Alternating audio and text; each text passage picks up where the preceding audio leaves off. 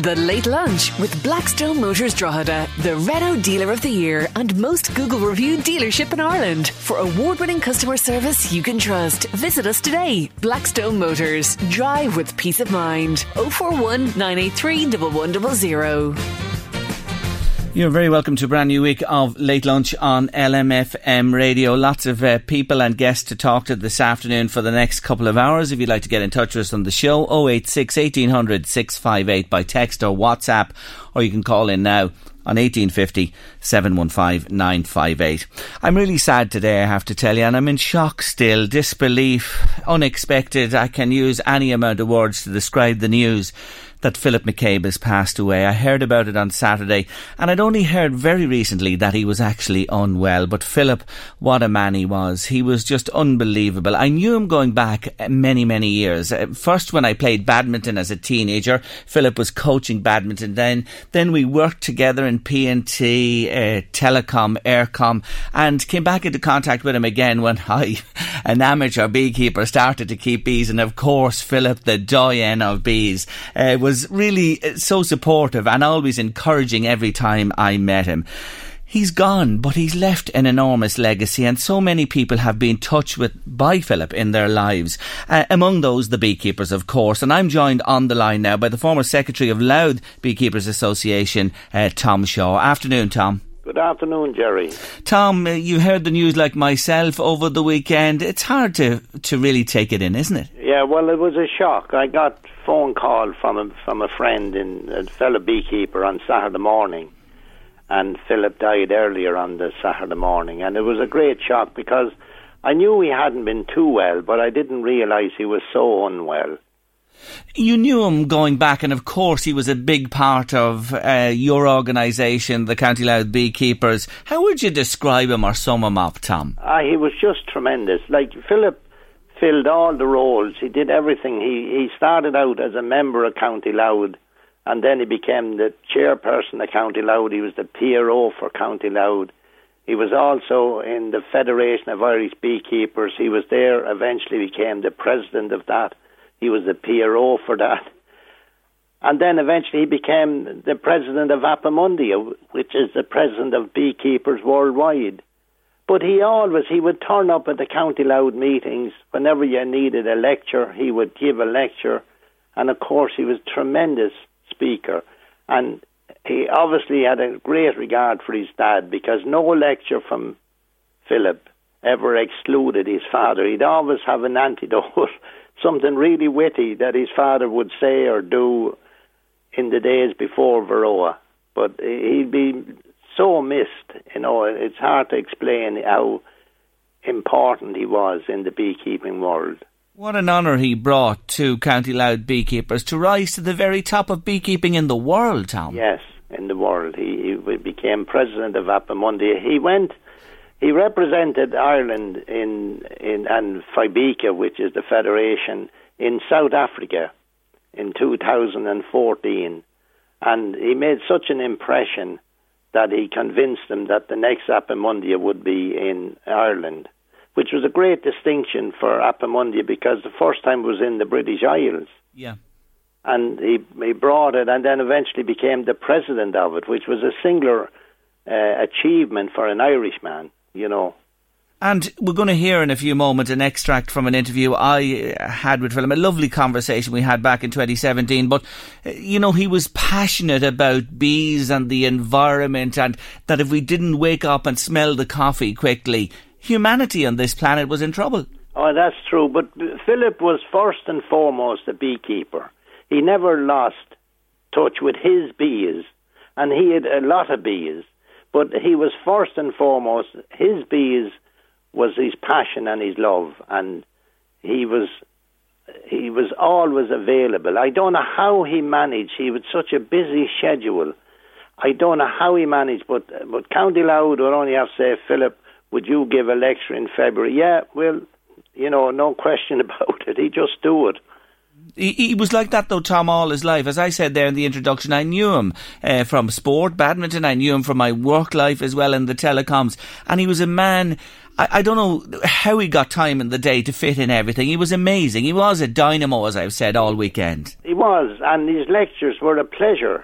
You know, everyone loved when Philip would be giving a lecture because he would mix it with his dad beekeeping. He he would say he didn't intend to do it, but as he was giving the lecture, something would, and then he'd say, "Well, now we were in Monaghan or we were wherever," and then the, it'd be a lovely antidote and always very witty and enjoyable. I, I, remember one time you may have been at it. He was telling us about somebody who got stung by bees on ah. purpose. Oh, Do you remember that oh one? My God, he told that two or three times, and I could listen to it again. It was advice on strapping your hives down if you were transporting them. And he told us the story where a friend of his and the son decided to move the bees. They didn't wait for Philip to move the bees and to put the bees in the in the station wagon in the back. And they were going up this laneway and there was cows and your man had to brake fast and the bees came out. The son of this unfortunate man was three weeks in hospital, yes. but the cows got stung and they were jumping through hedges, and the cows wouldn't go down that road for about another yes. uh, six weeks apparently. But you need Philip to tell you. yeah, God, I can remember that that stinging incident and what yeah. happened that poor man and, and, and the hives and, and as you mentioned the cows being wary of ever going. It was one of the real funny stories. through hedges, he said, and the cows wouldn't come down that lane for about three or four weeks afterwards. Oh, oh my God! And, and, that's just one, as you said. He was a great raconteur, and he yeah. could really tell a story. And do you remember when he went to set the world record, where he appeared covered? Than these thousands of bees? I have that on film because I I was at it, and he was covered in bees from head to toe. He was. It was an incredible uh, thing he did. You know yeah, what I mean? It, it is done, but it takes an extremely brave person. But his confidence was such that he trusted his bees mm. and he prepared for it.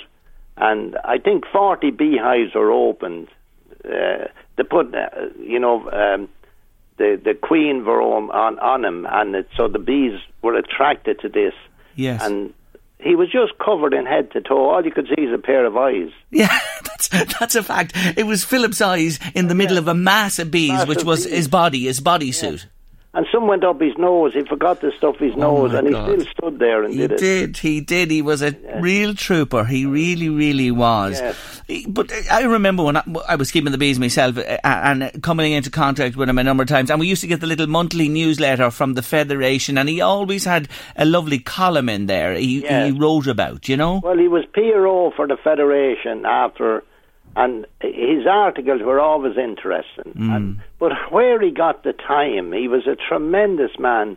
And I know I'm repeating myself, but County Louth, he was proud to be a member, attended every AGM, and any time we wanted him to lecture, he he just said yes. He didn't sort of say, "Well, I'm too busy now and don't call me" or any of that. We never heard that from him. Oh, absolutely. He'd never, he'd never ever say no. Tom, he'll be missed. He will really, and his legacy will live on. His legacy will live on, but his his his lectures are gone, and mm. that will be a huge loss. Mm. But his contribution will last. And he, remember, he's the first Irishman to be president of the World Organization of Beekeepers. So he's respected not just in Ireland, but all across the world. People will miss him. Yes, and I actually called out to the, the house last night, and the amount of people that were there and remembering him fondly was unbelievable. And a friend of Mary's was telling me that they were actually due to go to the Middle East shortly on the invitation of one of the, the princes out there who was a, a, a really keen beekeeper. So he yeah. touched everywhere around this globe. Oh, yeah, he went everywhere. Yeah, he was, did. And he was sought after because mm. he, he was a communicator. He had the gift of communication and made beekeeping so interesting. People listened to him and suddenly wanted to become beekeepers. Absolutely. He'd inveigle you and he had that about him, that is for sure. Tom, lovely words today. Thank you for well, it's taking a sad time. day and we're sorry. And poor Philip will be buried tomorrow and we'll miss him. We'll miss him greatly. Tom Shaw, yeah. thank you so much indeed for joining me today to uh, say those lovely words about Philip McCabe. And I just want to say, uh, pass on my sympathies to uh, Philip's wife Mary, uh, to his children Aidan, Deirdre, Gregory, and Kira. Uh, all the uh, family, you know, Martha was there last night as well, the grandchildren, his brothers and sisters, and we're really sorry to hear of his passing. He was a great man and we need to celebrate his life in his passing as well today. And with that in mind, I enjoyed a lovely conversation with Philip back in April 2017. And here's an extract from that day and we'll podcast the full interview after the show. You can hear the whole lot. It's brilliant. I promise you. It'll be there on lmfm.ie. But in this extract, Philip is putting into context the loss of bees and insect life in Ireland. Well, now, I'll tell you, George, when people ask me to explain, what are you talking about? When you talk about neonicotinoids and chemicals, it's a question I get regularly. So I refer to the, what's called the windscreen bug test. Now, that's a very good way to describe it. Well, well what is that? Well, I'll say 10 years ago, Jerry, if you and I were to drive from Dublin to Galway on a hot summer's day, you, you'll remember this as well. You're not that old. You're, you're a young fella. Mm. You know, Thanks. you'll remember that. Well, if you're driving across Ireland, when you get to Galway 10 years ago, you the first job you'd have to do is wash your windscreen. That's right. Look at your radiator, or your headlights. Well, you can drive around Ireland 10 times now and you never have to wash your car at all. There are no dead bugs. No, it's not only honeybees. It's not only honeybees. All the other insects are disappearing as well. So something is causing it. Now that same applies in many countries. Uh, on Sunday, on what day is this? Is Monday? I forget where I am half the Monday. On, on, Saturday, I was in Newcastle in England, and last weekend I was in Bucharest in Romania. And in, in last Wednesday, I was in Germany, in Berlin, talking with the Minister for Agriculture. And the Minister for Agriculture for Germany, the man next two, two steps out from Angela Merkel, said to me, he says, How bad is the situation? It's really bad in Germany. And for, but for him to get an understanding, I explained the windscreen bug test. Yes. And then the penny dropped. It's the simplest thing. And I, for everybody listening today, sure, we know what you're saying. And you are right. Uh, the, the that is gone. So it's just not bees, it's the whole, the whole ecosystem. In, correct. Bumblebees, even the wasps are down. But all other insects, like the solitary bees, hoverflies, ladybirds, they're, they're, they're gone. there's a few of them looking So here's my question to you. You got to the ear of uh, high in the German government there. What about at home here? What about in other European countries and that? America, are people listening? Oh, they are. They're listening. You see, when I'm addressed, usually uh, I'm not on the, car- the Christmas card list for a whole lot of companies at the moment, but... Don't worry about that, Philip. because I'm saying what it is. so when I, when I was in Serbia, I had the ministers from from Serbia and Slovenia, agricultural ministers. That's who I normally meet. It's the agriculture, horticultural ministers you'll meet also the environment. In Slovenia, you also get the prime ministers, you know, and in Turkey, you get the prime. Your man, Erdogan. Uh, him as well. I, I, meet him. I've met him on, uh, uh at times as well. But this, like, this is what who I'd be talking to. In Ireland, they don't even know who I am, which is a kind of mm. a hmm. great, kind of an ironic twist.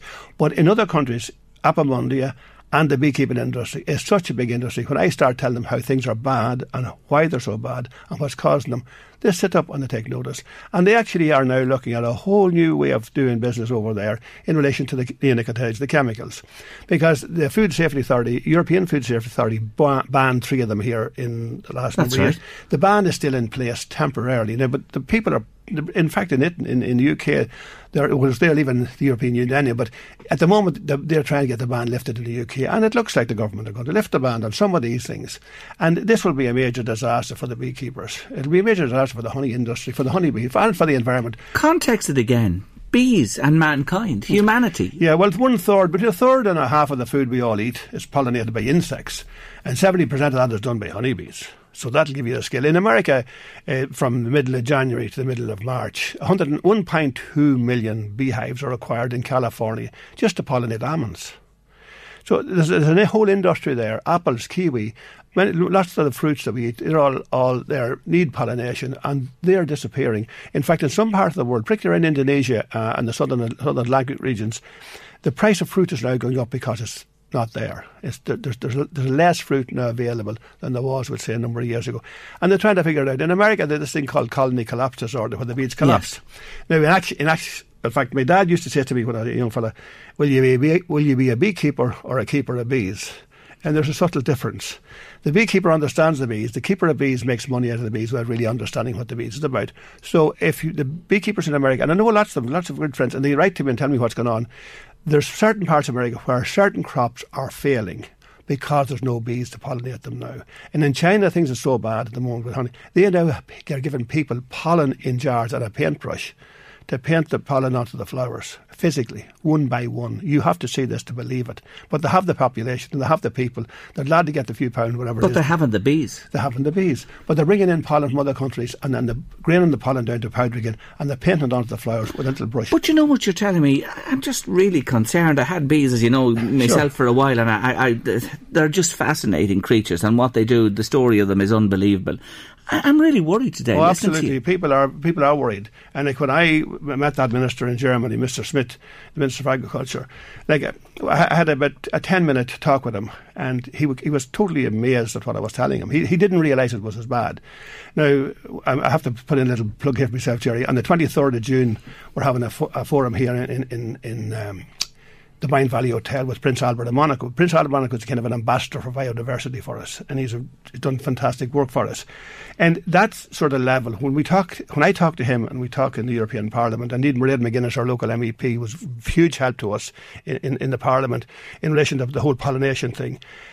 And more of our MEPs now are picking up on it, and they're talking about it and it's getting a little bit more uh, attention than it was in the past. But then you have the chemical companies on the other side who don't want to hear us at all because we're saying that, the, you know, that that's that most recent heritage bill that we're going through there. It's a crazy thing altogether. Oh, the cutting of the ditches uh, and that. And the argument that was put up is for road safety. Like a, I, I give an example of a man who had 60 acres. Now there was three uh, acres along the road had road frontage. But from the 1st of August now, he'll be able to cut everything down right over the whole 60 acres. Never mind the front road. The front road, you, if there's danger to the front road and you're cutting hedges for safety, nobody has a no problem. problem. Not at all. You would even I even have while I have difficulty with it, I can understand a farmer removing a hedgerow to, to make his field bigger for agricultural use, which is understandable for the farmer's point of view. But when he cuts the hedges down to leave stumps or like brush handles sticking up in the middle of the field, that there's nothing for birds or bees or insects of any kind, I can, can't get my head around the justification for that. Either let it grow up and we have some benefit to, to, to biodiversity, but removing it down to all you have these brush handles, as I call them, standing up and nothing on them. So there's nothing in them. Let me ask you before we head to a break. In terms of the chemical companies, are a huge lobby. They have mm. the ear oh, of, of and governments. They have the money. And they have money, of course. That was the next thing I was going to say. Is there um, nature friendly sprays that can be used? Are there alternatives or is the alternative nothing? And because I'm sure the farming community are listening today and saying, Philip, what about the blight on the spuds? What about yeah. the rust on the crops? All that has to be dealt with. Yeah, there, there, there are crops there, you see, but the, the, the, economy of scale dictates that if somebody can get something to spray, that is economical and is cheap and is fast and is efficient and it's going to save the farmer money, the farmer's concerned about himself or herself. The bigger picture they're not, in my opinion, and I'm not being disrespectful to them, they don't really see the bigger picture here. Now, some of them are beginning to see it. In fact, in fairness, to, to a lot of them begin to see it. And I have a lot of farming organisations, funny not in Ireland, but in other countries, I have farmer organisations coming to me and saying, listen, sit, can we sit down and talk to you? What can we do here? And then we sit down and we have a chat. I would rather talk to them and explain and get their feedback and give them my feedback. And it works that way. And they're looking at alternatives. And indeed, some of the chemical companies, to give them a bit of credit, now, not, we'll not let them on, they'll say to us as well, look, is there anything else? We, what can we do here? Change. That's what I'm saying. Is there an alternative? There, well, there is. There are alternatives, but the trouble is they're not so cost effective. Yes, Philip McCabe speaking to me. Hard to believe that I'm saying he's gone today, back in April 2017. Lovely interview, and we're going to podcast that interview in its entirety on lmfm.ie after the show today. Ah, poor Philip, says a listener today. Love to hear him talking about the bees and nature. I just can't believe it, Jerry. Will you please say sorry to his family? I, am sure he's at home in heaven. And that's a lovely comment. Thank you indeed for sending that to us there. And again, to Mary and his children and family, we extend our sincere sympathies from everybody here on LMFM Radio. The Late Lunch with Blackstone Motors Drogheda, your local Renault selection dealer. With over 250 quality used cars in stock, there's always something for everyone at Blackstone Motors. Check out our used stock online at blackstonemotors.ie. Jerry, what did you get up to at the weekend? I didn't do an awful lot, to be honest with you. I tipped round the garden, brought the dog for a walk, but I had one massive highlight. Went to see Jools Holland in oh, the Three Arena on love Saturday Jools Holland. love him, love him, love him. Well, Sinead, I have to say, I've been to the Three Arena on a number of occasions to see many, many uh, wonderful, wonderful performances, but I, ha- I would have to say that Saturday night probably topped the lot. And was the whole that place good? full of ca- capacity. Oh my god! What they do is, you know what they can do now. You know the upper deck of the, of Hmm. the three arena, and you have the lower. They have now a, uh, well, I don't know, must be a curtain effect or something that closes off the top. The whole bottom was full. There was four thousand at it, which would be his type, Oh, you know, yeah, of intimate. audience. Yeah, you know, yeah, yeah, yeah. And actually, do you know what it felt like? You were at a gig in a pub. Oh, you know, nice you get yeah, that yeah. feeling in, in in a big arena like with four thousand people, he was simply outstanding. And you know who was with him? Marc Almond from Soft Cell. Oh, brilliant. Sang- the place went wild, and actually, he's collaborated with Jools on a new album that's coming out in November, and they sang some of the songs. Sounds brilliant, and the wonderful Ruby Turner. Oh, she had to just there. belted them out. Oh my God, seventeen uh, musicians. You know, brass section, percussion, you name it, on the, and Oh, him on his his piano. Oh, he's, He's a genius. Unreal, a He's a genius. genius. He's Yeah, yeah, just yeah. a genius, and it was one of the best concerts I've ever ever, been at. If he ever comes back again, I highly recommend him to you because uh, it was the first night actually of his autumn winter tour. He opened in Dublin. Oh, nice uh, with the first night, so it was just just terrific. I really enjoyed it. But hey, what about next year, fifth of July? Will you be ordering your tickets? Is it Thursday they're I on sale? really won't be. I didn't like them the first time around. no. I don't like them this time. you didn't like around. Westlife? No. Oh, the Boys big Own, hits. I was Boys Oh, will you stop? I wouldn't like them now. But like, no, uh, Boyzone were the ones initially, and take that obviously as well Yeah. for me. But no, Westlife just it was just a boy band Okay, too so much for me. You, you won't be No. you won't be ordering tickets No. anyway. But you were busy yourself, were you, the weekend? You I were out and about. I saw pictures of you. You're a great woman for the walking and the outdoors. Yes, and I love when it's at this time of the year. You see, you have the crisp autumn weather. But I was out with the kids to blow off the cobwebs. Stephenstown Pond have never been, and I know it's only up the road. no way, and they always, uh, you know, send me stuff about things that is happening Yeah. out there.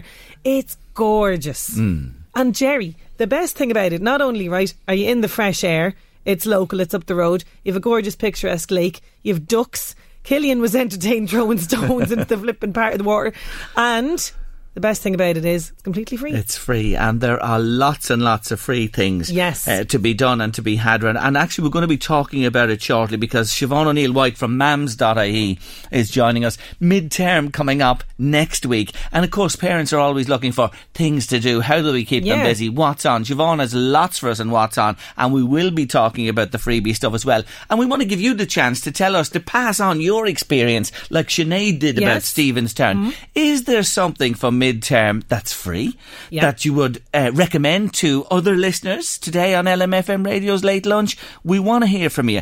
What's to be done next week that's free for children now they're off school? Where would you take them? Or even if there's a few euro and if you have to pay for it as well, we'll take recommendations. Get them into us now. What's on for midterm that you recommend for, uh, that you've experienced with your children? 086 1800 658 by WhatsApp or text. So you can call in now on 1850 715 958. Midterm on the way next week. What do you do with them? How do you keep them occupied? What's on? It's an annual dilemma for parents, but the woman who has all the answers and solutions and knows herself from her own crew is with us on late lunch today. And I'll remind you again, if you have something you want to suggest to us for midterm, get in touch with us now. 086 1800 658 by WhatsApp or text or 1850 715 958 if you'd like to call in. Hello, I'll say again to hmm. Siobhan O'Neill White from mams.ie. Yep. You're very welcome to the Thank show. you. It is it is a thing. You've been a mother and with them all at you to do this, Oh, want yeah. this. It, it just comes up all the Oh time, God, doesn't it? I Yeah. plan ahead. I mean, I have four children, so I literally, I was at, I was at a work thing yesterday, and I come home, and I'm not joking you, ma'am, ma'am, ma'am, ma'am, ma'am. Ma'am, ma they literally all wanted to ask me questions at the same time. I felt like, how am I going to quarter myself? So you have to plan ahead.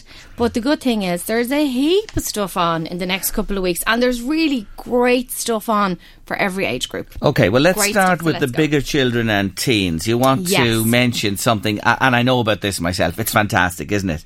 One? Dublinia. It's amazing. It's they're doing this whole thing, um, medieval Dublin.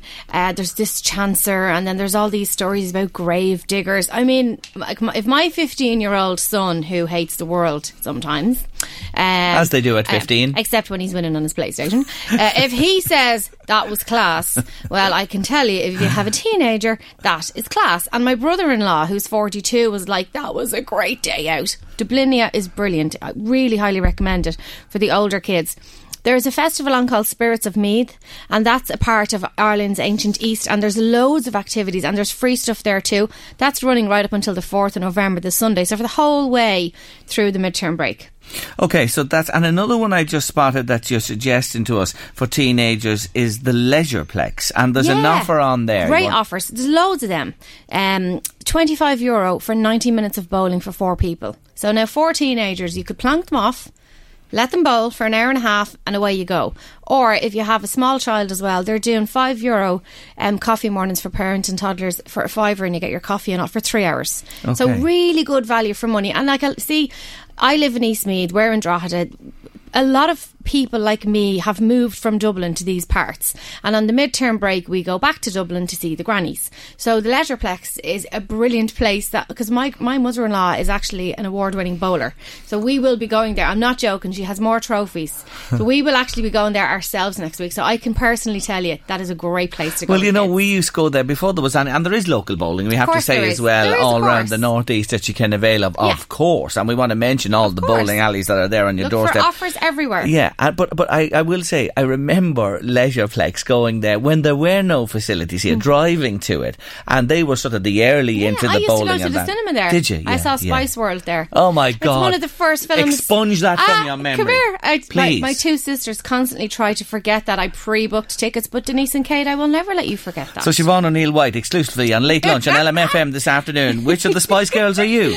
Uh, I'd have to be baby, I suppose, because I'm blonde. Although my face is aging naturally. So, and let's continue with the laughter lines. I'm going to embrace my laughter lines. I'd be more like pink. I think. Let them come. Now let's talk about Halloween itself and Yes. pumpkins. Yeah, pumpkins. Oh, also, Pumpkin Patch, Super Bounce, who we all know, they're a local bouncy castle company. They have teamed up with the Colin War Museum, and you can bring your kids over there, and they can. There's about there's like loads of big bouncy castles. They can bounce for two hours. Can you imagine how knackered, right? and then they get to pick a pumpkin, and you bring your pumpkin home. So they get to bounce, get knackered. Get pumpkin, come home, and then hopefully go to sleep. Carve So the it's good. pumpkin, keep the innards, and make pumpkin pie or pumpkin soup or whatever you want to do with it. with yeah, it. do something with it it. and that's happening soup. at the War Museum in Cullen, In is Col- it? Yeah, and, and I, that's great. You can book that online. So um, th- there's and it's on lo- like there's loads of different time slots. There's plenty of availability, although it is booking out, obviously. So like if you're going to go, pick your day and book it now. Now, cinemas all over in Yeah. Mm-hmm. uh, Meath and Louth, Drogheda, Dundalk, Navan, Ashbourne, etc. They're all geared up for this week as well, aren't they? Yeah, my kids went to see Johnny English at the weekend, and when and I didn't go, I got off. Thank God, I got away with it. They, I swear, my eleven-year-old wants to go again. They said it was so funny, so absolutely funny. They loved it. So I think children, maybe from the ages of six, seven, eight, nine, ten, eleven, they really enjoyed it. Okay. I took mine to see the, the house with a clock on its walls. Bit scary. So I think for the older children, for like maybe from like 10 up, because there is a few, like my seven year old was like, Oh, can I sit on your knee, mammy? I'm thinking you're a bit big for that now, love, but go on anyway. so there was a few, now, but it was very good. So, and they'll have their movie mornings and they'll have their family combos and all that kind of stuff. Look for the offers. You know, ARC does a good uh, family combo, but look for the morning ones as well. They'll do movie mornings as well. So if you get up in the morning and it's raining or something, at you know 10 or 11 go down and watch a movie I have to tell you about scares from an adult point of view. Myself and Louise tipped over to Farmaphobia the other night. Mm. I'm still not the better of it. I, my my 13 year old wants to go I said I there's not a chance I'm taking her Oh, for the older kids for- Yes. for, for, older teenagers grand uh, but were you frightened Was I what? Did you ever do the walking tours, like the Bram Stoker walking tours around Dublin? No. You can do these walking tours. There's a Bram Stoker festival on. Loads of it is free. And you're walking around and they're telling you this, that, the other history. And then the next thing, someone jumps out behind you. Well, like, it's brilliant, but it does scare the bejesus out of you. yeah, well, I can tell you, Farmaphobia Yes. does that by the spadeful as But I have well. loads of stuff for the younger kids. Okay, go on. Let's hear about yet. that because we've been talking about teens Yes, and older children. Teens kind of covered. Um, so there's uh, lots of stuff on in Drogheda Arts. They have the Lana Festival going on next week, and there's uh, things for babies, things for smaller children. There's one called Catch a Star, which looks absolutely gorgeous on the first of November. That looks beautiful. That's a really good one to look out for. Um, We have our coffee morning in the marshes on the 1st of November, and the kids can come in their fancy dress, and there'll be a prize for the. Ah, listen, I say best dress, they're all going to get something because I couldn't do that. One for I- everyone in the audience, I can't it's Siobhan pick, always. it's too mean. Uh, Lego bricks, and I'm very passionate about this because girls tend not to do the sciencey subjects as much as the boys. So Lego bricks is is midterm camp where they teach kids maths and science and engineering te- and technology through Lego. Now the kids don't know that they're doing STEM learning through Lego. The kids just think I'm doing Lego. Yes. it's really really good. So bricks for kids loud is the website there, and you can still book places for that. It's re- we've had them at a couple of our coffee mornings. They're very good. They're all very well trained, very educated. They really know what they're doing. Like I know it's just it's just Lego, Mm. But actually it's very clever. We spoke to them on late lunch last Yeah. week, so we did. Steve and the guys. Yeah, They're yeah, we spoke to them, and and they're really interesting people. And if you Yeah. if you want to send your children to something a little different, Yes, that's the one to It's consider. re- it- it is good really because it is a little bit different. What We- else for the littlies or the smaller ones? Well, Wild Lights at Dublin Zoo starts. Oh, Yeah, stop. yeah. Don't get me started on that. I went last year Yeah. Mm-hmm. with Ava, my granddaughter, to it. And it's absolutely, let me say, Five I want to give it a five star rating out of five. I can't wait because I couldn't go last year. So uh, we were actually invited to go on the opening night, and I couldn't go. It's something else on. So my aunt went. My a couple. My aunt went with the kids instead of me. She still hasn't stopped talking. She keeps going to me.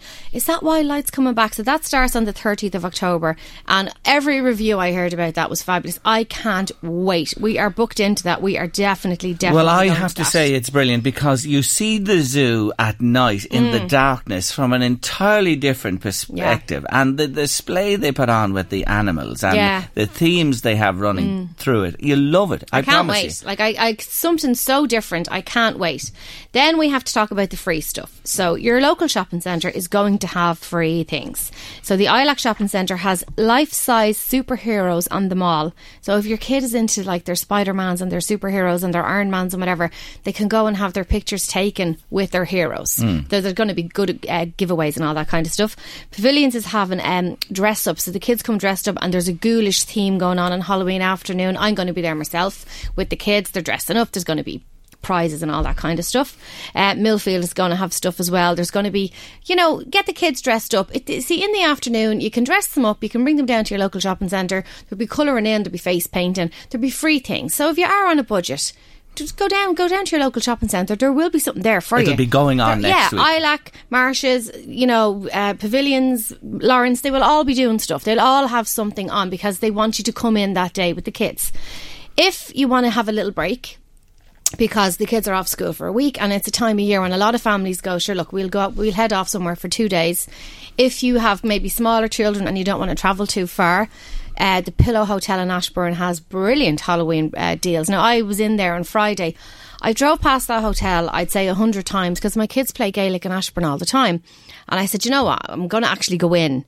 The whole place is decorated for Halloween. It's class. And they, and I was like, I didn't even know you had a pool here. Like it's gorgeous. So that's really nice.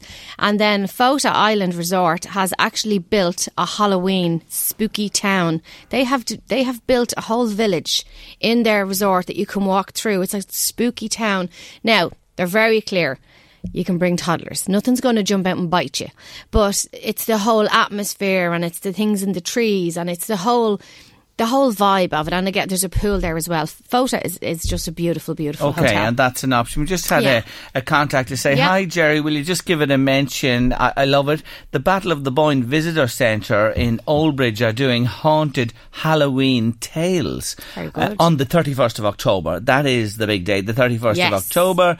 It's from 12 till 3 and it's free, free, free, says That's great. Sinead. And it's in the daytime. It's in the daytime. Yes. So 12 to 3, uh, Oldbridge, at the Visitor Centre, Halloween Tales. Mm. Bring them out there. It won't cost you a dime. Good. And, and and also, I always say this your local library will always have something on, and there'll always be lists of things and posters in there for things that are going to be going on.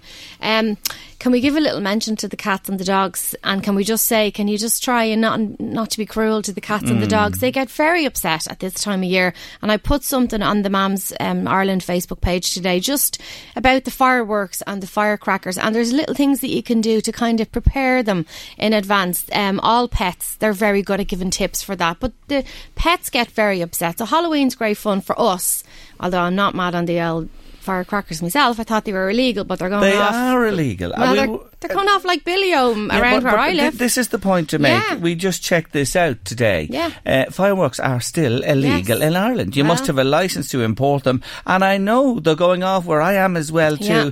But just beware that if uh, the law decides to crack down, you could find. And they are dangerous. We want to say that at this time. Unless they're supervised, they can be extremely, extremely the dogs, dangerous. all the there's a few little dogs around me, Hmm. and they are. You can really hear they're actually distressed. Hmm. They're barking their little heads off, and they're running around in circles, and they don't know what it is. So bring them inside. Lock them in. Just bring them Keep in of and mind them. Yeah. Some other free things we were talking about, and we will be doing a feature here on Late Mm-hmm. Lunch uh, at the beginning of next week. I think it's next Tuesday. Chestnuts. We went picking chestnuts, and Oh, yeah. myself and Sinead uh, did all the work with the chestnuts, and we're playing conkers. There's a simple thing Brilliant. to do. There are chestnut trees. Go Yeah. gather conkers. Get them going. Play conkers again. Bring something back from yesteryear. Uh, Yes. That was absolutely brilliant. Somebody wants to ask you, what does Sinead think of slime?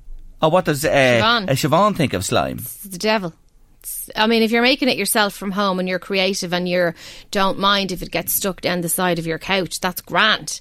If you're like me and it gets stuck down the side of your couch and when you pull it off, a bit of the leather comes with it, then it's maybe not as good. Oh my God. So I don't get on very well with slime, Do you and not? my children. Are, but you know, you can make your own play-doh in the oven, and you can make your own slime at home. And I think actually, I think those kind of activities are brilliant, and even just baking. I, I think to do something creative with your child is the most brilliant thing that you can do, and and, and it shouldn't cost you anything. Yeah. So if someone has a slime recipe, go ahead, pop. We have a we have an events and an activity section on mams.ie. Put it on, and also somebody somebody was telling me that they make their own play-doh with flour and something else. Um, I think that was a girl, Sonia Cole. She does face painting and stuff. Could you put that up? Because the amount of people that have said to me, how did you make that Play-Doh? I said, well, I don't know. I just told you somebody else knew how to make it. So if you do have a suggestion or you have an activity, put it on. It's free. You can put let, it on there. Let Siobhan know. So slime is a no-no with Siobhan, but baking I mean, and make the slime. yes, But then put it somewhere safe and mind the slime and out in the garden. dispose of the slime in a safe manner, not on my couch. Okay. Or me rug in the living room. Uh, I want to mention some other ones that always come to mind when we're talking at this time of the year. Don't forget Rathescar Lake, just outside Dunleer. It's It's that time of the year. Your vacation is coming up. You can already hear the beach waves, feel the warm breeze, relax, and think about work. You really, really want it all to work out while you're away. Monday.com gives you and the team that peace of mind. When all work is on one platform and everyone's in sync, things just flow wherever you are. Tap the banner to go to Monday.com. This Mother's Day, celebrate the extraordinary women in your life with a heartfelt gift from Blue Nile. Whether it's for your mom, a mother figure, or yourself as a mom, find that perfect piece to express your love and appreciation. Explore Blue Nile's exquisite pearls and mesmerizing gemstones that she's sure to love. Enjoy fast shipping options like guaranteed free shipping and returns. Make this Mother's Day unforgettable with a piece from Blue Nile. Right now, get up to 50% off at BlueNile.com. That's BlueNile.com. Many of us have those stubborn pounds that seem impossible to lose, no matter how good we eat or how hard we work out. My solution is PlushCare. PlushCare is a leading telehealth provider with doctors who are there for you day and night to partner with you in your weight loss journey. They can prescribe FDA-approved weight loss medications like Wegovy and Zepbound for those who qualify. Plus, they accept most insurance plans. To get started, visit plushcare.com slash weight loss. That's plushcare.com slash weight loss. A lovely, lovely place, and you can go there free. Balrath Wood in County Meath, Ah, out through always- Duleek and over that way. You can't uh, knock it either. It's beautiful.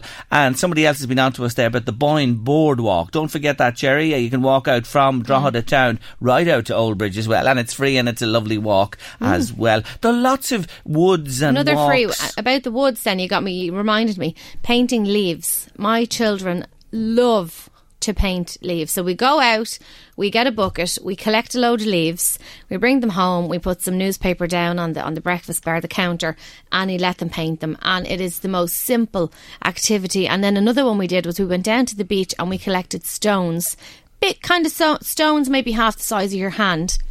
And I, and I got inspired by this because whenever I drive through Julianstown, I think it's so gorgeous. The community is amazing, how they have it just so beautiful. And where the Julianstown sign is, they have all these coloured stones all around it. And I, I thought, well, wouldn't that be nice now? I have a little tree in the front garden. So we picked the stones and I let the children paint them in whatever colours. So when you come into my garden and you see the little tree, there's pink, purple, green, red. uh, but you know what? It's lovely and it adds a bit of character. And again, it's free. You always have paint lying around anyway. So, Yeah. but painting leaves and things like that, children, they love And remember like the that. beaches, if it's nice and crisp and dry, beaches aren't just for summertime. Yeah, pair get down there, walk, get them rigged out for the weather, get them out in the air and get them active and exercise and playing around. There's a lot of talk well. about this at the moment, you know, about reducing the homework and about children being down too much. And I really believe when they come in from school, I want my children out playing. If it, you know, I mean, even if it's if it's raining, I'm one of one of them's quite chesty. I'm not mad. I know some people say raincoat, let them out. Once it's not raining, they're out. They're out. I want them out playing, cycling on their roller skates, whatever it is. Uh, uh, So, like, get up and get out with your children. It's it's good for everybody if you can get out. And the beaches, you- we're spoiled. There's so We many are. beaches. But so listen, many. if someone has a big dog and you're on a beach and there's small children, be aware and just put the dog on, On a leash, lead. please, because one of my children is kind of afraid of dogs. And when I tell you, she would run. Um, she ran in front of a car one day to get away from a dog that wasn't on a lead. So if it's a big dog, just be mindful Little of small of advice children. there. Mind them at Halloween. Pick Yeah. up your poops and that type of thing. But get out. The message today Yes. is lots going on that's cost effective. Mm-hmm. You can pay as well. Loads of things for free. No excuses. Go to it. Check out uh, mams.ie. Go to mams.ie, look at the activity section, look at the events section. There's loads of offers, events, activities, and go to mams.ireland on the Facebook. There's tons of information. You couldn't possibly say you haven't got enough to do. I will have your head full of ideas for places to go. Siobhan O'Neill White from mams.ie. Till next time. Thanks a million. Pleasure.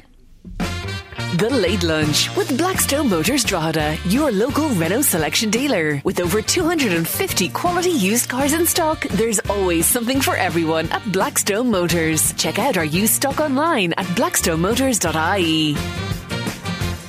My next guest on Late Lunch this afternoon describes herself as an author, social activist, singer songwriter, and all round scallywag who makes a return to LMFM after winning a competition on her breakfast show many moons ago. Yes, Tara Tyne sang in the shower and won one. Uh, You're laughing away there, by the way, in the background. I don't know whether they can hear you.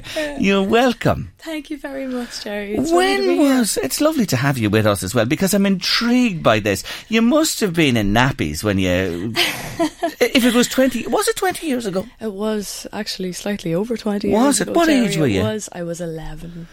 And you sang on our breakfast show, yes? I did indeed. And I what did you sing? I sang the Star of the County Down. Did you? Oh, I did. And the music in the back the, the, the shower the water was falling in the yeah, background. wasn't yeah. The Foley, the Foley operators were flat out that day, and they had the shower going for me, and and I, I sang away, and there was there was one person singing each day that week, and I think I might have been one of the last on the Thursday maybe. And I got word then on the Friday that I won. I think it was the first big thing I ever won, Jerry. I was over the moon. Oh, but come on, Tara, 11 years of age and you're winning a shower. You must have thought, would they give me something in, instead? No? Huh? Would you not want something instead shower. of the shower? Well, do you know what? Actually, runners up were meant to get, um, do you know, towels with their name embroidered on them. Okay. I wanted those. All right. When I was 11, I Ah, wanted those. I was just thinking that as but well. the shower was put to good use. You know, we had we had a bathroom that hadn't actually been kitted out yet, and that, And the shower went it did indeed. It There did you indeed. are. So For years to come, then when they were having a telling you. shower in your house, were saying, "Good old Tara." that's it. Make it work for you, Jerry. You know. I love it. I absolutely love it. By the way, scallywag. That's Mm-hmm. your description of you. And I was looking up the definition. Oh. It's a person, typically a child, who behaves badly, but in an amusingly mischievous rather than harm, harmful way. A type of rascal. Is that you? Well, it's a great coverall term, Jerry, and Mm. it, it saves me referring to myself as, as things like witch. You know, oh, come on. you know I, can, I can I can get up to stuff then, and people Yes. sort of go, I "Ah, love it." She's a scallywag. Let her at it." You, You know, when I saw that, it brought me back because that was a saying my mum and their ilk used to use. Oh, that one's a scallywag. Yeah. You know, but it's a it's an endearing term. It really is a nice term. Well, that's it, Um, and it gives me lots of uh, you know uh, stuff to work with, material to work with Yeah, when of it comes to course. writing stories and songs. Yeah, There's yeah, always yeah. plenty there. Uh-huh. I was doing research, a bit of research on you to find out a bit more on who you were and that. And one interesting thing you say about yourself again is that you didn't graduate from anywhere. What do you mean by that?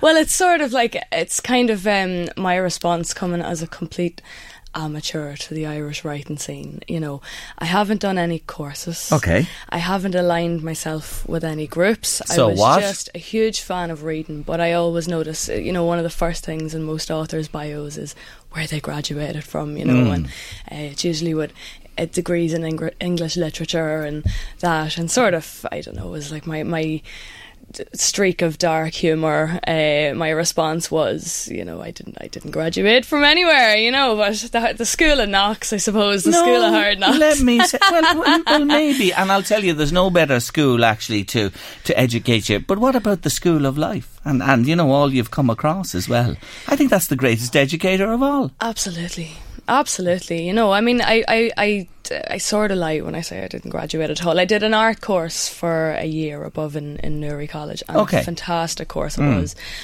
but I knew at the end of it, you know, that it's very, very, very hard to make money in art. You have to be so committed and have a fair bit of a plan, and I wasn't just ready for that. So I decided to work instead, and actually ended up probably being as broke as I would have been if I'd been an artist in the first place anyway. But it gave me lots of time to think, Jerry. Yeah. You know, I tried lots of things over the years and, um, yeah, tried my hand just at a lot of different pursuits as well as sort of things I might work at. And But isn't that good that you actually test the water, and eventually you're going to come to something that is Absolutely. is you and what Sure, you we want don't to know do? Who we are when we leave secondary school? Absolutely. you haven't a clue. No. you know. And then they say you become like you, you nearly become a sort of new person. Your life has has changed so much every seven years that it's nearly like it's a new life. You're like you're a new person. Mm. Um, so how are you meant to decide when you leave school? You can't. What and you and be it- doing, it you know? compartmentalises too many people into boxes or straitjackets that they're actually not suited to, and you're not going to get much out of it Yeah. during your life either. Yeah. Tell me this: um, in your writing, and I want to come on to your writing because that's why you're Mm. here today with Mm-hmm. the launch of of the new book as well. It's mystical, it's magical, it's all these things, it's intriguing. The word magic. Hmm. Why do you put a K? Because I spell it, and it's the dictionary spelling, M A G I C, but there's a K in your one. Why? Well, to me, I suppose uh, growing up, you know, we had we had the infamous Gemini, the magician around Dundalk, um, and to me, magic, the way the dictionary spells it, is is trickery. It's pulling rabbits out of hats, and you know, I mean, very, very, very skilled people out there doing it, but it's not quite what I'm talking about. You know, magic with a K at the end to me is those synchronicities and coincidences that happen that you just couldn't have accounted for. But, you know, the, the course that takes place because of them then you know you kind of would describe it with hindsight as being magical or you know when you, you go out for a walk and, and you come across something you really just weren't expecting to find that day or a turn in the weather that turns the sky a colour you've never seen before and there's nobody else there to see it. That feels like magic. There's sparks of magic everywhere around us and I really am I'm very keen to differentiate between you know I what like- I'm talking about I like what you're saying because you've made it, you've explained it very, very well. It's different to the convention, and it just adds that little bit to it. You know those synchronicity, uh, uh, synchronicities. Get your pronunciations right uh, that you talk about there in life. We come across them all the time. Sinead will tell you with me, we're talking about something or somebody and the phone rings and they're there. Yeah. Hey, come on. Yeah. Or an email comes in from somebody and you think, what the hell? Yeah, you must be psychic, Jerry. That's the only rational explanation. Does this not happen to everybody? I think it does. I think it does. But I think it's about sort of, um, you know, how you choose to look at it. Some people maybe sort of um, I suppose like spirituality has always been kind of deeply ingrained in our consciousness as people. We're always looking for patterns and looking for ways to connect things together and a greater sense of reasoning as well, you know, and why why the things that happen, why life, why am I here? And um, sometimes I think for some people these synchronicities feel like answers. For me, I don't know if they've been answers, but they've certainly made, you know, I mean, following them and sometimes choosing to see the path that they're opening up for me as, as a very real possibility. That can bring you down paths that you couldn't have dreamed possible mm. otherwise.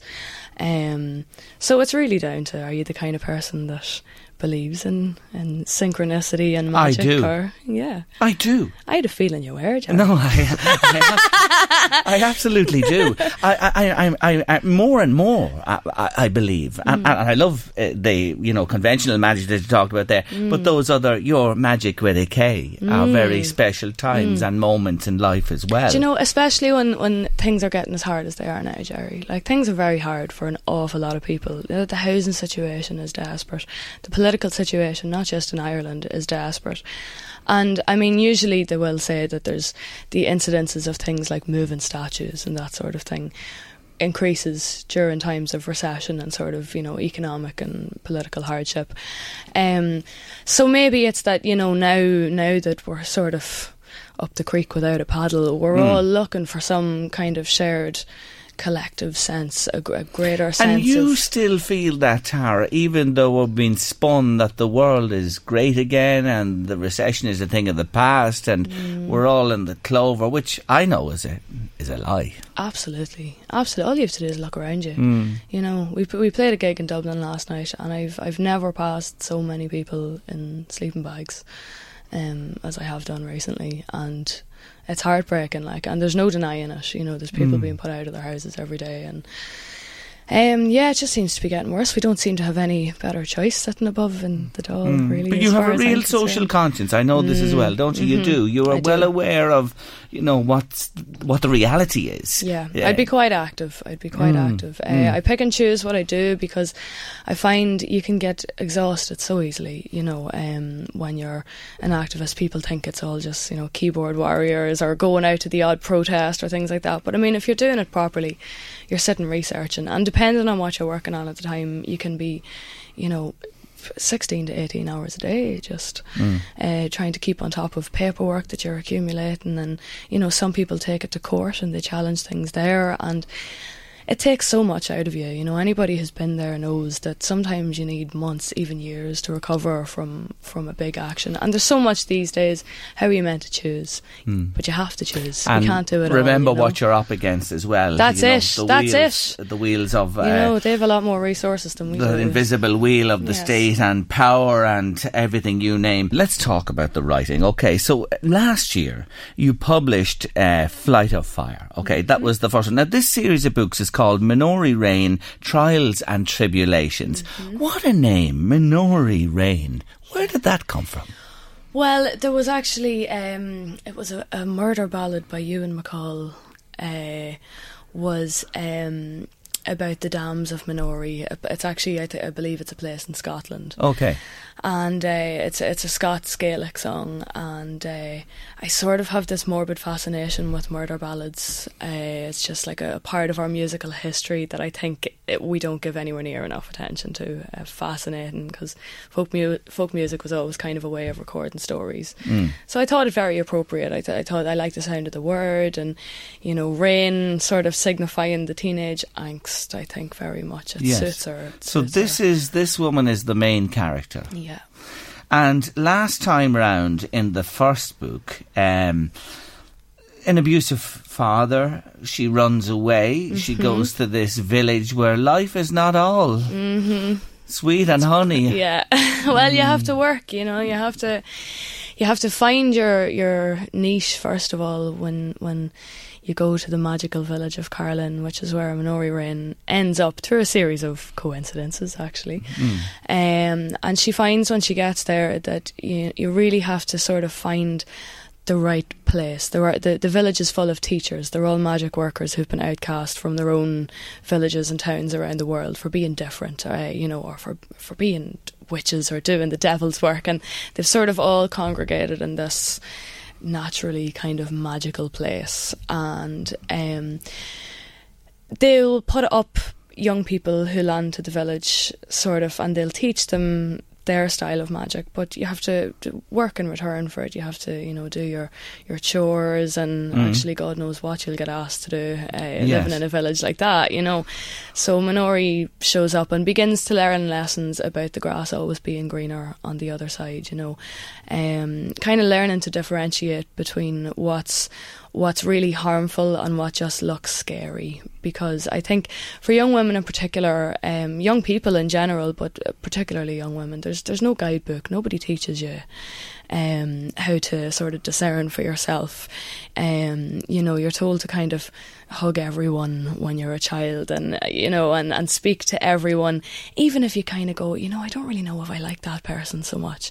It's something you have to learn later in life. And I sort of see this whole series as like um, fables for the modern yes. age, uh, fables for young people. Now, in saying that, they're sort of they're they're a bit racy because we're dealing with you know real life stuff that teenagers get up to. So um, it's maybe for teenagers in the slightly older category. But isn't that interesting what you say there? Because we condition children to do, and, mm. and, and young mm-hmm. children, especially girls, to hug and be friendly, mm-hmm. and yet children have an innate radar yeah, that can actually absolutely. tell them with people, you know what, I don't fancy you that yes, much, I like you. Absolutely. But we sort of knock that out of them. I see what you're saying, mm-hmm. and then mm-hmm. later in life that needs to be relearned. You have to learn again. it again, yeah, and it can be it can be very hard, you know, and sometimes for some people it takes everything to learn that lesson. Mm. So I'm trying my level best here um, to give sort of a roadmap for young people, um, using things that might and mightn't happen to them. Some of them are more fantastical than others, but yeah.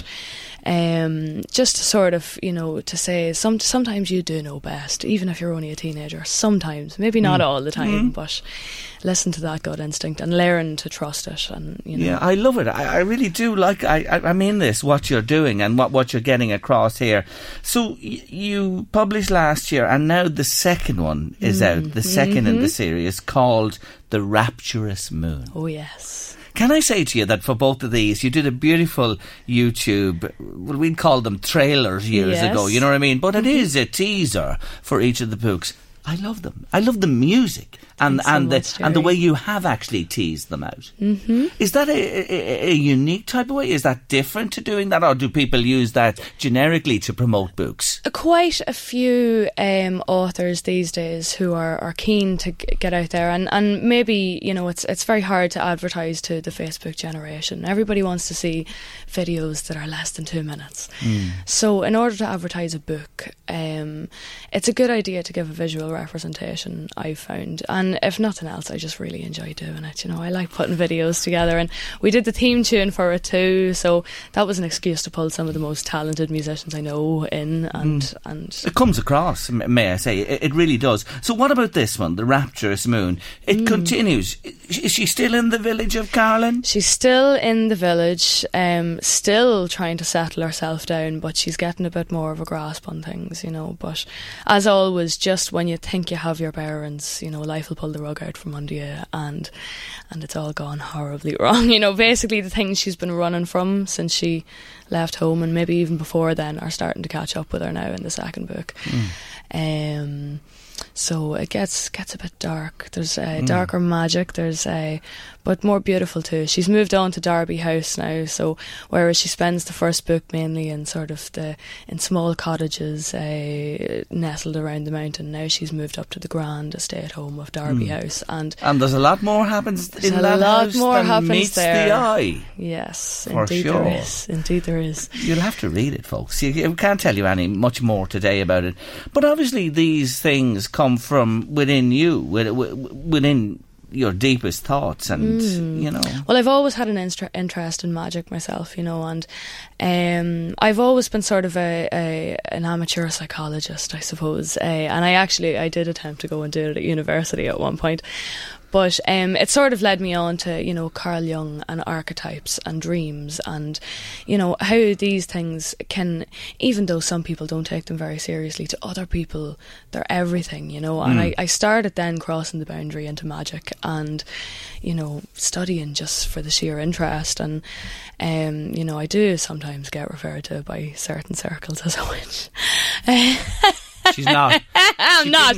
I'm not. I swear I'm not. She did not come in here on a broom today. She doesn't have a pointy nose. Yeah, it's not double park. She either. has. I will say though, she has cast a spell on me. Yes, that's for sure. We'll give we'll give her that one, no Ah, doubt. Jerry. But uh, yeah, but uh, uh, yeah, but, you know when you think of uh, you mention uh, psychoanalysis there, you know the subconscious or the Mm. unconscious being Mhm. made conscious. hmm It's a it's a very liminal place. Mm. You know that place between dreams and waking time, like um, the sort of space between uh, the ocean and the land, real and the not real, and. Um, Personally, I just love to dance around in that liminal space. You know, I mean, I'm from the borderlands. Basically, it's in me.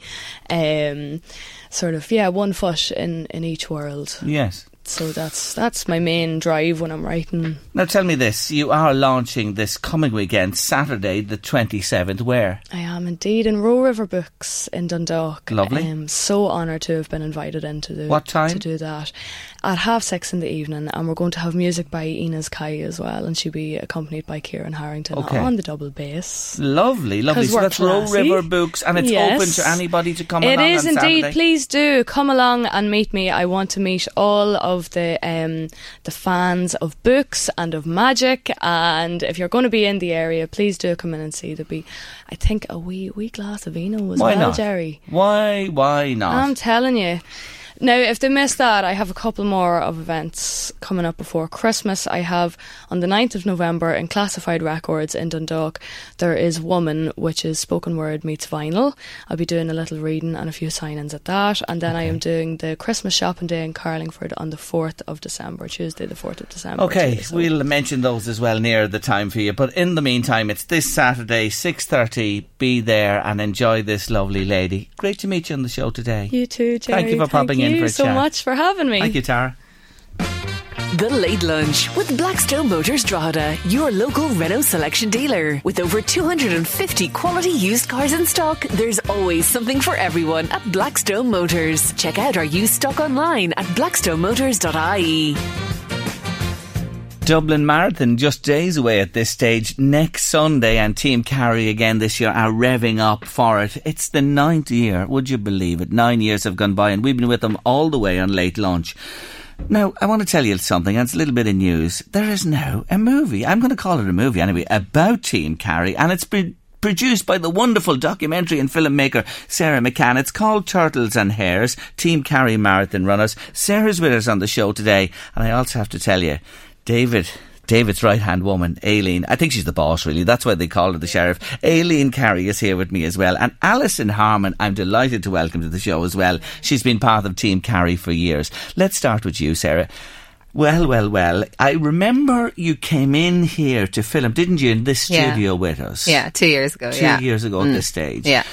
How much you, you spent about half an hour? Was it about here? Well, I'd say around about that Yeah, time. yeah. What did you end up with before you started this massive editing process? Oh, God, uh, very big editing job. So basically, I followed Team Carey for six months um, during 2016, which I know sounds like a hell of a long time ago. Um, but over those six months, I pretty much went to as much as I could with them. So I was up and down to the bus to every race during the race series. I was in here with you, I think, twice, once at the start at the launch and once at the end.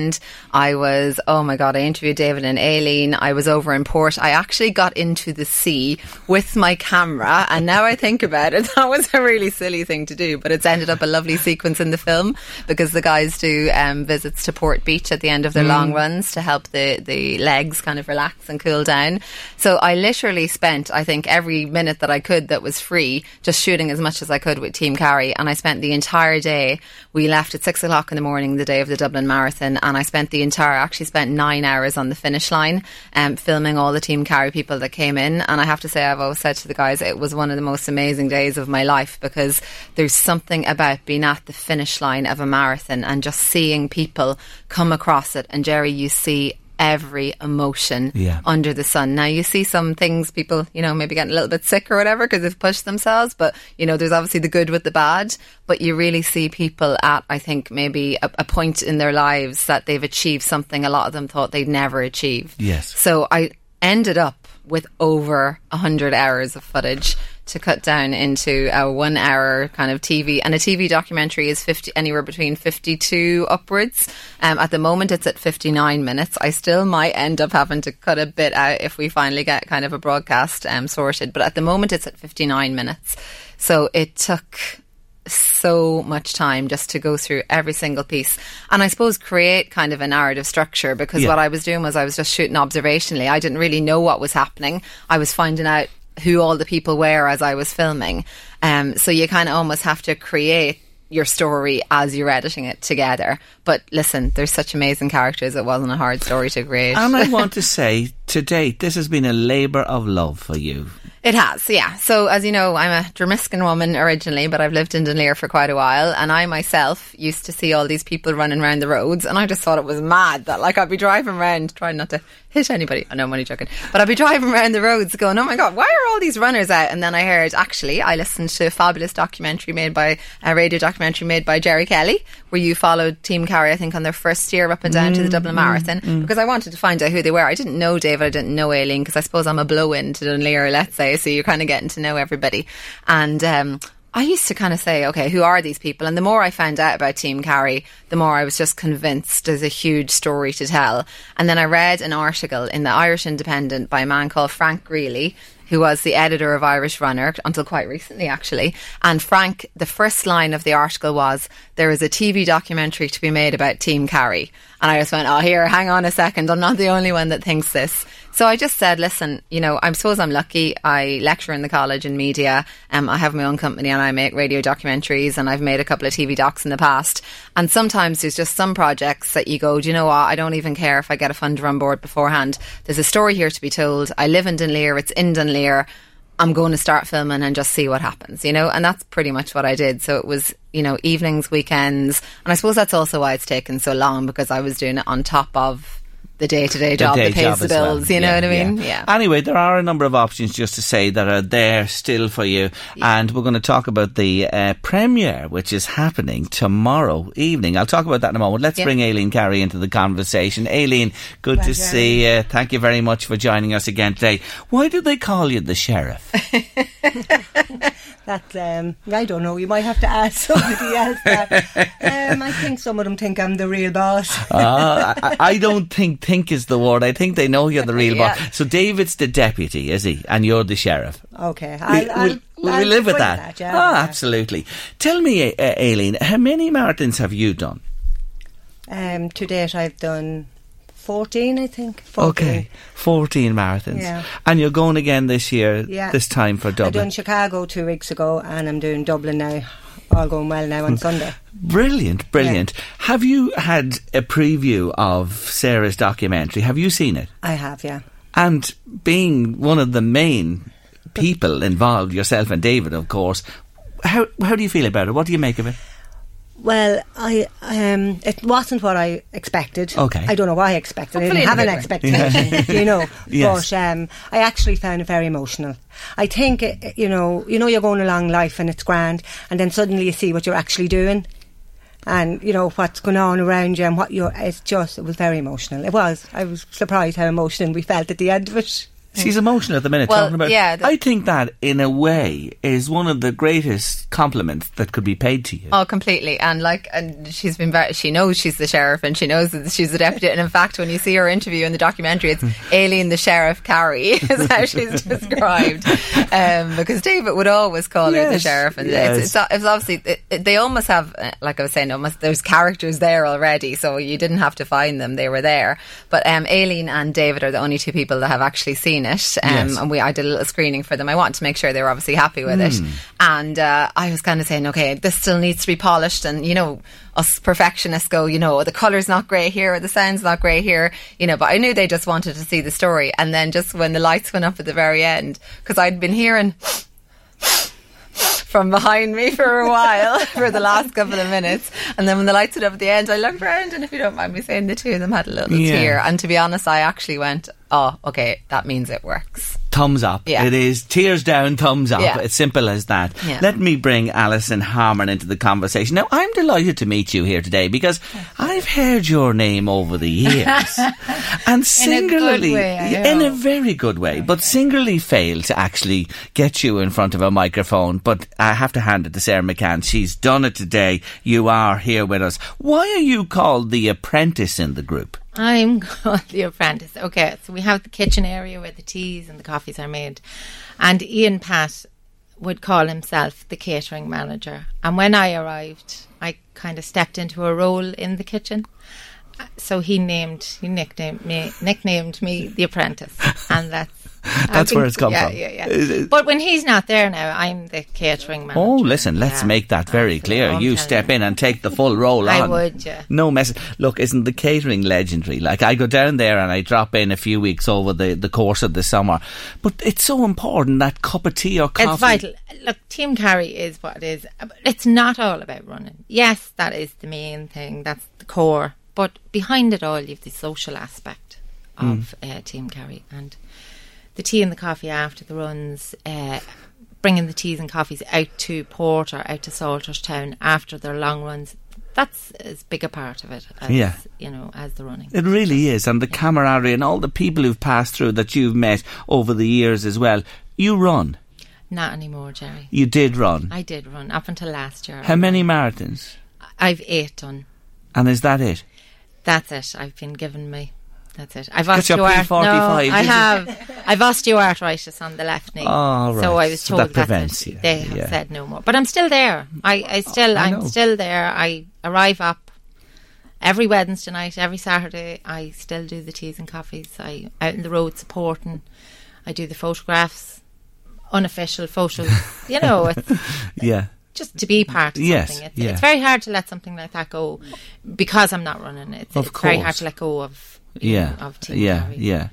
But but these people, you know, they they sum up, Sarah. Like uh, we're talking to a couple today, and you know, Aileen is such a part of it, and as well, uh, Alison, who've been there. You're, you're there from the second year, weren't you? Yeah, year two. Yeah, so you're eight years with Team Eight with Team and this woman's there for year nine, and so many, so many people are there from the very start and come back each year. Yeah, to be honest, Jerry, I and again I was surprised because the community aspect around Team Carey is amazing, and I don't just mean Team Carey, I actually mean Dunleer. Mm. So you'll see in the documentary, like I think Dunleer is just an amazing town for community spirit and support, um, and that's a blow in saying that because even if you look at the D2K cycle and everything that's happened, they were actually in a, a previous radio documentary I did last year all about mammals, middle aged men in lycra. but um, in terms of Dunleer, like when the lads start the long runs, and I suppose I didn't believe it until I saw it, um, they go on like 10, 20 mile runs, depending on, you know, it progresses every week. But uh, people leave out water, sweets, uh, or cut up oranges. they leave stuff out. So you're driving along the road, and I used to, obviously, it was kind of a bit of a joke. I she used to stopped follow- for sweets. I, I stole a couple of them, I think, when I was filming one morning. But I used to kind of drive along behind them and then in front of them. So there was always the joke with some of the runners, oh, give us a lift, give us a lift. But obviously, none of them would ever take a lift. But I couldn't believe the amount of food that was just left out on the roads. So you'll see the footage in the documentary, Yeah. hopefully tomorrow night. And hopefully, if, if we manage to get a broadcast, everybody will get to see it. Um, but you'll see that, like, literally, there are people just running along, beautiful summer days, and then they're just stopping and having some jelly babies. And it's just random. It looks like it's just out in the middle of the road, but then you'll find out somebody maybe in one of the houses ran before or is related to somebody in Team Carey Yeah. or just in general supports. It's an Team Carey, incredible, so- incredible phenomenon. Now, tomorrow night's a big night. The Grove Dunleer, half past seven, and uh, tickets available. Yeah, still? so at the moment we're looking um, about, uh, we think we can fit in 150 people. Okay. And we're well, I think, at about 100, 110 now. So depending on how tickets go. Um, so we've been selling them online just using Eventbrite, and they're still online at the moment. Um, you know, obviously we want to cater for everybody that wants to see it, but we just thought it was really important because at the end of the day, Team Carey and Dunleer, you can't take one away from the other, and Mm. it's hopefully the film's gone out now in the festival circuit. I've entered it already into a couple of festivals. Brilliant. We're still hoping for an Irish broadcast. You know, that takes a while to organise, but at the moment it's been considered by a couple of stations. Mm. Three different parties are looking at this at the minute, and I'd encourage them do go for this. This is something unique, something special, and my God Almighty, people, it should go to a wider audience. It really should. I'm saying so. that. Yeah, Uh, it really, hope really so. should. Yeah. Uh, so half seven tomorrow night in the Grove, Dunleer. Uh, Fifty percent of the profits going to the Gary, Gary Kelly, Kelly, yeah. Centre again. How do I order a ticket? Eventbrite. Just yeah, go so if they Eventbrite. type, go into Eventbrite and just type in Team Carey or just even Dunleer into Eventbrite, it'll pop up. You're going to get it there. Yeah, and, then otherwise, like I said, we really, if people turn up the door, we'll really try and care them. Cater but at for the moment, everybody. we are. I'm not just lying. We are actually starting to get towards the Okay, the, the, full, the, the magic yeah, number yeah. there. Turtles and hares is lovely because that's the way he divides it on Alien as well. The the turtles are the slower ones and the hares are the ones who go off and want to set the numbers as well. Over 300,000 euro raised for various charities, approaching a thousand people who've taken part in it over the years. My God, it is sensational what has happened there. It really is. And I want to say a big hello today to Coach Ray. I know he listens in and he's such a big part, isn't he, Aileen, of everything that happens there. Oh yeah, Ray and David are the main coaches there, and without Ray's words of wisdom, every time we go up there training, and especially Yes. now next Wednesday, Ray will be all ready to give us his last words of advice before the big day. Yeah, oh, it's very, very special and nice to say hello to Ray this afternoon. Half seven tomorrow night, the Grove Dunleer world premiere of Turtles and Hares Team Carey Marathon Runners by the wonderful Sarah McCann. I'll be there myself. I'm looking forward to it. And I thank you all for joining me today. Congratulations again. Can't Jerry. wait for Tuesday evening. Thanks a million, thank folks. you, Thanks, Jerry. Thank you very much indeed. That's a lot on late lunch for this Monday afternoon. Eddie's up next with the drive. We'll see you tomorrow. Half one. The Late Lunch with Blackstone Motors Drogheda, your local Renault selection dealer. With over 250 quality used cars in stock, there's always something for everyone at Blackstone Motors. Check out our used stock online at blackstonemotors.ie.